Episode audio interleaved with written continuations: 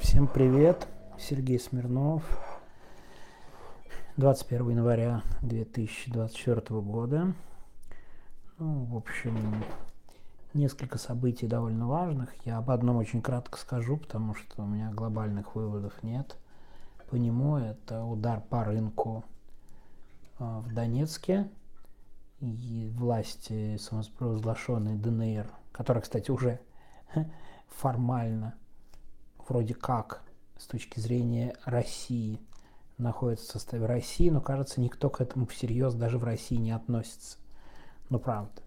Да, но вы посмотрите на реакцию даже на Белгород и на реакцию на Донецк. Ну, то есть, как бы, да. Единственное, что я хочу сказать. Я сегодня посмотрел еще раз число погибших гражданских – во время геноцида на Донбассе. Это цитата Путина. Так вот, там погибших каждый год, начиная с 17-го, среди гражданских было меньше, чем во время сегодняшней атаки по рынку. Ничего хорошего в атаках по гражданскому населению нет. Это, этого быть не должно. Но к вопросу о том, кто действительно страдает от того, что Владимир Путин начал свою спецоперацию. Ну, я думаю, про Надеждина вы это сами знаете и смотрите. Не буду ничего добавлять. Вчера, в общем, все сказал.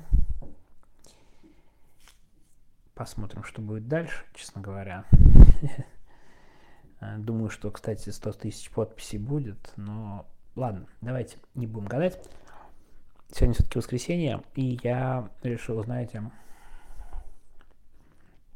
более, так сказать, глобально философскую а, штуку рассказать. Причем, знаете, довольно странное у меня чувство. Дело в том, что я буду говорить о вещах, которые я не дослушал. Это я про лекцию Григория Юдина. Я не дослушал его ответы на вопросы. Там два часа, как бы очень много. Дима Трещанин уже записал его опровержение. Я, соответственно, еще не дослушал самого Юдина. Диму даже специально не стал слушать это голосовое, потому что не понимаю, в чем контекст. Но я как тот, тот самый, да, автор, не читал, но осуждаю, так и я. Дело в том, что я прослушал первую часть, и тезис Григория Юдина был про то, что в 90-х по факту то, что было задумано и было построено во главе с Путиным. И дело в том, что я именно сейчас, буквально за пару дней, ну, даже могу сказать, кстати, я начал книгу читать в четверг, и вот сегодня я ее дочитал. Я дочитал книгу Хоффмана «Олигархи», которую очень рекомендовал Алексей Навальный. Алексей Навальный, кстати, порекомендовал четыре книги. Я вот одну из них читал до рекомендации Навального – преемника Фишмана я уже прочитал после Навального. И вот сейчас я прочитал за три дня довольно такую толстую книгу «Олигархи» Хоффмана. И, кстати, я согласен с Алексеем Навальным, который написал, вроде мы все знаем, но книга производит большое впечатление. Во-первых, это иностранец, который вот не очень понимает все наши расклады и не должен понимать. И это очень хорошо, потому что он немного отстраненно на все смотрит. А во-вторых, она написана прям вот по горячим следам. Именно в то время он со всеми ними поговорил, и я хочу сказать, что я помню книгу Авина «Время Березовского», но это просто макулатура по сравнению с книгой Хоффмана. Реально макулатура, в общем, Авин не очень автор, скажем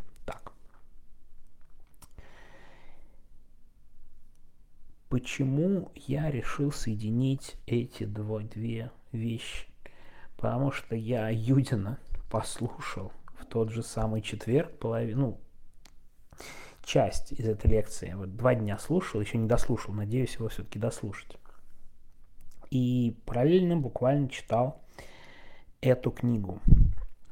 И на самом деле, конечно, интуитивно понимаешь, когда Юдин задает вот этот вопрос, а что мы вообще строили в 90-х, и почему вы считаете, что все пошло не так, когда ты читаешь книгу, в общем, у тебя такие, скажем, э, основания считать, что Григорий Юдин совершенно прав. Никто не знал, что строить в 90-х годах. Никто не понимал, что такое демократия. И тут же, кстати говоря, я дошел до момента, вчера, по-моему, когда или, наверное, в первый день, когда Юдин говорит о том, что одна из версий, что это все виновата элита, и это версия Алексея Навального, что она очень плохая оказалась. И, безусловно, кстати, по книге, тут вообще неоспоримый факт, что элита оказалась никудышной. Проблема остается в другом, что никаких вообще альтернатив не было предложено. Ну, единственная альтернатива был возврат к Советскому Союзу и какой-то жесткой диктатуре, да, вот этой а, коммунистическо-патриотической альтернативой, но это, конечно, не была никакой альтернативой. Это был такой чистый реваншизм, который, кстати, Путин тоже в значительной мере реализовал. И выходит поразительная вещь. Ты читаешь вот эту книгу. По сути, Путин реализовал, с одной стороны, все намерения вот этих деятелей, в том числе олигархов. Другое дело, что они хотели сами – примерно так всем управлять и зарабатывать деньги. А это сделал Владимир Путин. С другой стороны, их оппоненты, коммунисты, они мечтали о реваншизме, о войне с Западом и так далее. Владимир Путин это тоже реализовал. В общем, получилось прям буквально как хотели противоборствующие силы в 90-х. Это все воплотил Владимир Путин. И по книге это очень просто кристально заметно. А когда, и тоже очень интересное окончание книги, там есть послесловие, по крайней мере, ну вот, версию, которую читаю я, про Михаила Ходорковского, который понял, но чуть поз поздно все это. До этого к нему были очень большие вопросы, и то, что он понял, что не туда пошел, надо делать это все другим путем, тоже очень заметно, что, конечно, Время было потеряно. Это было сделано поздно, когда Владимир Путин уже был у власти, и, видимо, когда его было уже не остановить. Да, то есть что-то пошло не так буквально все 90-е, когда никто не знал толком, что и как делать, как создавать институты. Я, знаете, я читал эту книгу и ловил себя на мысли, хотя книга про, про олигархов, но в том числе про современную Россию, кстати, то же самое у меня было – во время чтения книги про Бориса Немцова «Преемник». Очень хорошая книга Фишмана.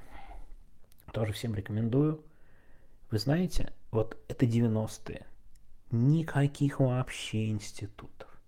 Абсолютно ничего. Единственный плюс-минус состоявшийся институт 90-х, который Путин тут же, кстати говоря, зарубил, это был институт медиа, институт независимых СМИ, и то, вероятно, из-за личностной характеристики, что Борис Николаевич снисходительно относился к этому и, в общем, позволял критику, и то не всю. Там была история вокруг программы «Куклы», что Ельцина очень сильно задевала. Даже, да, какие-то нападки его задевали и в 90-х. Но никаких других институтов, ничего подобного, никаких рассуждений об этом вообще не было и речи. Абсолютно, конечно, Хоффман показывает поразительную историю с ценными бумагами и с таким оцепенением государства. Пирамиды, властелина, МММ. Государство на это смотрело, и, конечно, потрясающее описание, как сотрудники Министерства финансов и буквально комиссии по ценным бумагам сами рекомендовали начальству кому-то там еще играть во все эти пирамиды. Да, то есть потрясающе это все выглядело. На мой взгляд, это очень самое фантастическое описание 90-х. Очень такая штука. Я уже немножко начал подзабывать, но вернее, имеется в виду вот такой стиль, да. А, очень хорошо Хоффман пишет, тем более явно он пишет сознанием дела, он со всеми этими людьми разговаривал и так далее. И, конечно, когда ты вот это все читаешь, наверное, у тебя не то что пессимистические мысли, а в целом вот этот вопрос, когда мы не свернули туда и что сделали не так, кажется, в общем, как Юдин правильно говорит, что, скорее всего, неправильная постановка вопроса. Вероятно, все действительно было примерно так, как тогда думали, просто не понимали, к чему это может привести и так далее. Никаких планов на это все не было, и это, конечно, все было после 70 лет советской власти, и никто не мог понять, чего, куда, как дальше. Ну вот, да, на беду свою выбрали слишком молодого, который все это реализовал и продолжает реализовывать сейчас. И, конечно, от этого довольно грустно. Всем очень рекомендую книгу, всем рекомендую лекцию Юдина. По крайней мере, я вообще мало о чем. Ну, как бы, что меня так цепляет сильно для размышлений. Я вот возвращаюсь к его тезису постоянно, в общем, что и говорит о том, э, что Юдин, конечно, очень оригинально и интересно мыслит. Всем, опять же, рекомендую. Не зря его добавили в иностранные агенты. Тоже примерно понятно, потому что вообще он не очень хорошо говорит о режиме, хотя и вроде словами вполне себе, вроде как не совсем э, неприятными, да, а сам факт того, что вот ты живешь во всем этом и и именно сейчас такая рефлексия, не знаю, хорошо или плохо, может быть, живем в истории, может, надо думать о будущем, но это как раз тоже очень важный момент. Если мы начинаем думать о будущем, надо не повторять ошибок прошлого, и, возможно, дело, как прав Юдин, не только исключительно в качествах элиты.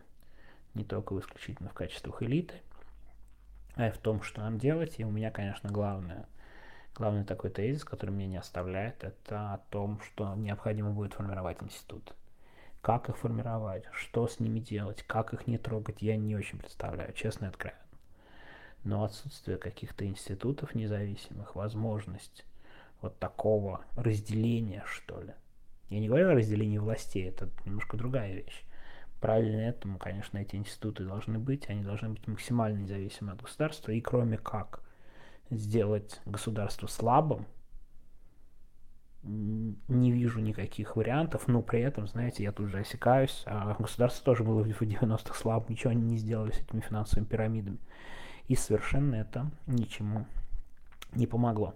Ладно, всем рекомендую, уж после Навального странно рекомендовать эту книгу, но очень рекомендую и, надеюсь, досмотрю в ближайшие пару дней лекцию. Юдина проблема, знаете, в ней с ней вот в чем, что нельзя ее смотреть и при этом чем-то еще заниматься, а я очень редко могу видео смотреть, при этом ничего вообще не делая. Так что всем рекомендую и до завтра. Очень хорошая вещь. И читайте Хоффман и Навальный был абсолютно прав. Большое впечатление на меня произвела книжка. Все, всем пока.